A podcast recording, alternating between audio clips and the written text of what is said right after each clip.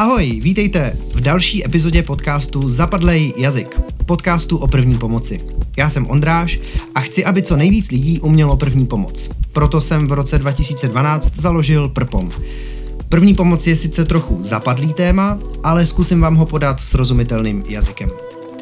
Tohle je další díl ze série Mýty o první pomoci. Ty jsme v Prpom začali psát jako články už v roce 2012 a nakonec jsme jich vydali přes stovku. A protože většina z nich pořád koluje mezi lidma, tak jsme se rozhodli, že je využijeme i jako téma do podcastu. No a dneska tady vítám zase Aničku, kterou už asi znáte z předchozích epizod. Aničko, ahoj zás. Ahoj, zás. A Anička teda si ještě vybrala mýtus číslo 73, který zní Krvácení se dělí na tepené, žilné a vlásečnicové. A já se teda rovnou přiznám, že tohle slyším snad po každý, když přijdu na nějaký kurz první pomoci nebo někde projdu okolo první pomoci, tak vždycky slyším tuhle hlášku. Aničko, prosím tě, proč je to mýtus? Uh, ono to totiž není špatně. Ono to tak je, ale nás to v té laické první pomoci vůbec nezajímá. Jo, přesně. nás to nezajímá, nás zajímá, jak moc to teče a kam to teče, jestli dovnitř nebo ven a nás nezajímá, jestli to je vlásečnicový, nebo tepený, nebo žilní. Přesně tak. Co je mm, klíčový pro mě jako zachránce, abych, uh, když vidím tu krev, tak abych rozlišil, co, co tam jako nejvíc musím rozlišit, co mi pomáhá v dalším rozhodování. Jo, jak já to říkám na kurzu, když to učím, nás zajímá, jak moc to teče a kam to Aha. teče. Když tu krev vidím, tak to znamená, že to teče ven, že to není vnitřní krvácení, ze kterým bohužel taky my jako lajci nic neuděláme. Hmm. A je to vnější krvácení a v tu chvíli nás zajímá, jestli to teče hodně, jestli je to masivní krvácení, který je život ohrožující stav a musíme ho řešit hodně rychle. A nebo jestli je to nějaká jako drobnost, nebo jestli je to něco menšího, nějaký nemasivní krvácení, kde to stačí nějak ošetřit, ale můžu se věnovat třeba tomu, že ten hmm. člověk je v bezvědomí prvně. Protože u toho masivního prvně potřebuji zastavit to masivní krvácení. Bezva. Masivní krvácení je takový jako žolík v první pomoci. Ono dokáže předběhnout spoustu věcí, dokonce hmm. i resuscitaci. Když máš masivní krvácení a neošetříš ho, tak ty vlastně nemůžeš začít ani resuscitovat. No, je to totiž trošku kontraproduktivní. No jasně. Tam co no. rozhánět tu krev, uh, tak bych si ji vyháněla ven, protože by někud má utíkala. Hmm. Takže má, má to přednost, no. Je to, je to fakt důležitý. Uh, jak tomu ještě přidám jednu dobrou mm, poznámku k tomu dělení krvácení na tepené, žilné a vlásečnicové.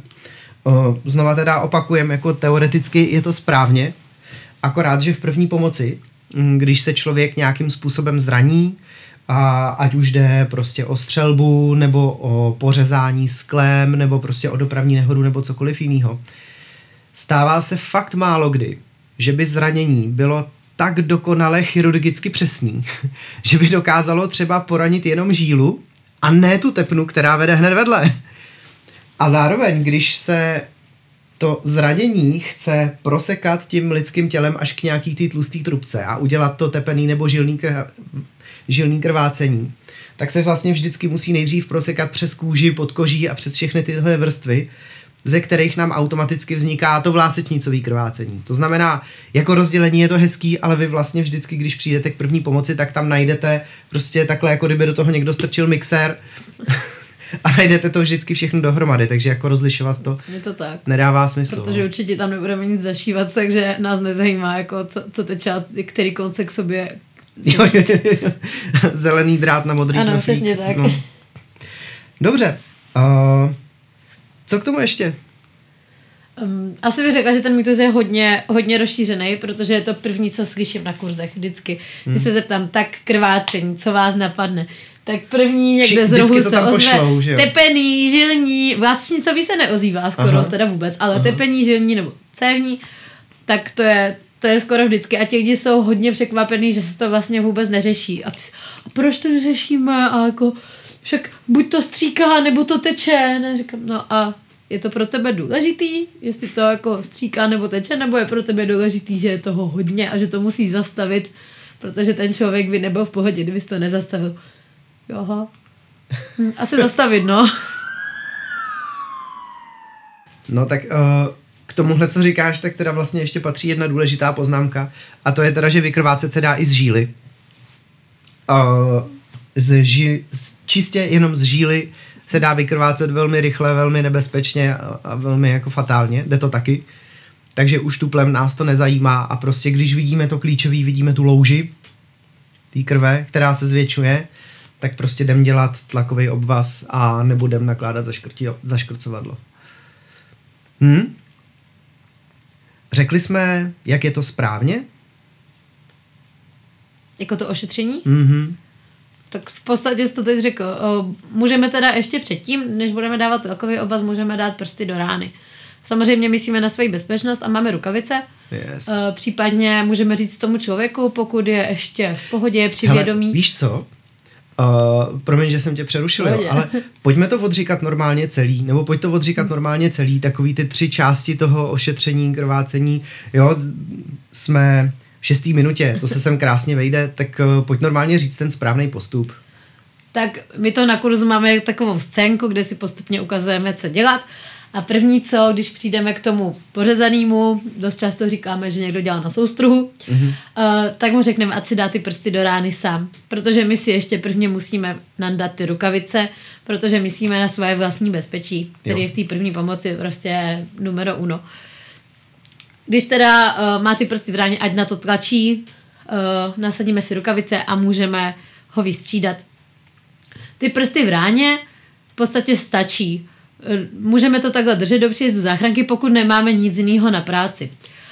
Ale může se stát, že od toho člověka budeme muset odejít, nebo bude muset říct něco jiného, třeba nám upadne do bezvědomí, my budeme potřebovat zaklonit hlavu, zkontrolovat dýchání a v tu chvíli už je lepší udělat třeba takový obvaz, eh, který se učíme na kurzech, jak se dělá, zkoušíme si to všichni, zkoušíme si ho pořádně utáhnout, jak nám pěkně mrtví všem ta ručička, když si to zkoušíme, tak to je úplně nejlepší. A potom, když už ani ten tlakový obvaz nestačí, nestačí jedna nebo druhá vrstva, protože víc vrstev se nedělá, tak se potom učíme Tady připomenem v guidelinech oficiálně jsou tři vrstvy, jenom hmm. ať to máme košer, no, tak oficiálně dobře. dle guidelines tři vrstvy tlakového obvazu a potom, když se stále nedaří zastavit krvácení. Tak, tak... přistupujeme už k nakládání zaškrcovadla. Uh-huh. No a se potom ještě teda na kurzech učíme uh, i co s amputací, uh, kde zaškrcujeme, jak zaškrcujeme. Mm-hmm. A taky si to, neskoušíme si to na sobě, ten lektor to ukazuje, jenom protože to je nebezpečný zkoušet si to na sobě a utahovat to tak, jak se to má utahovat, protože tam už, tam už to je jako hrozí nějaký poškození. Super, no tak jo, tak tady máte i v rychlosti zhrnutý mm, správný postup, jak se teda ošetřuje masivní krvácení. A hotovo. Aničko, děkuju, to bylo mm. ultra krátký. A tohle byla další epizoda podcastu Zapadlej jazyk.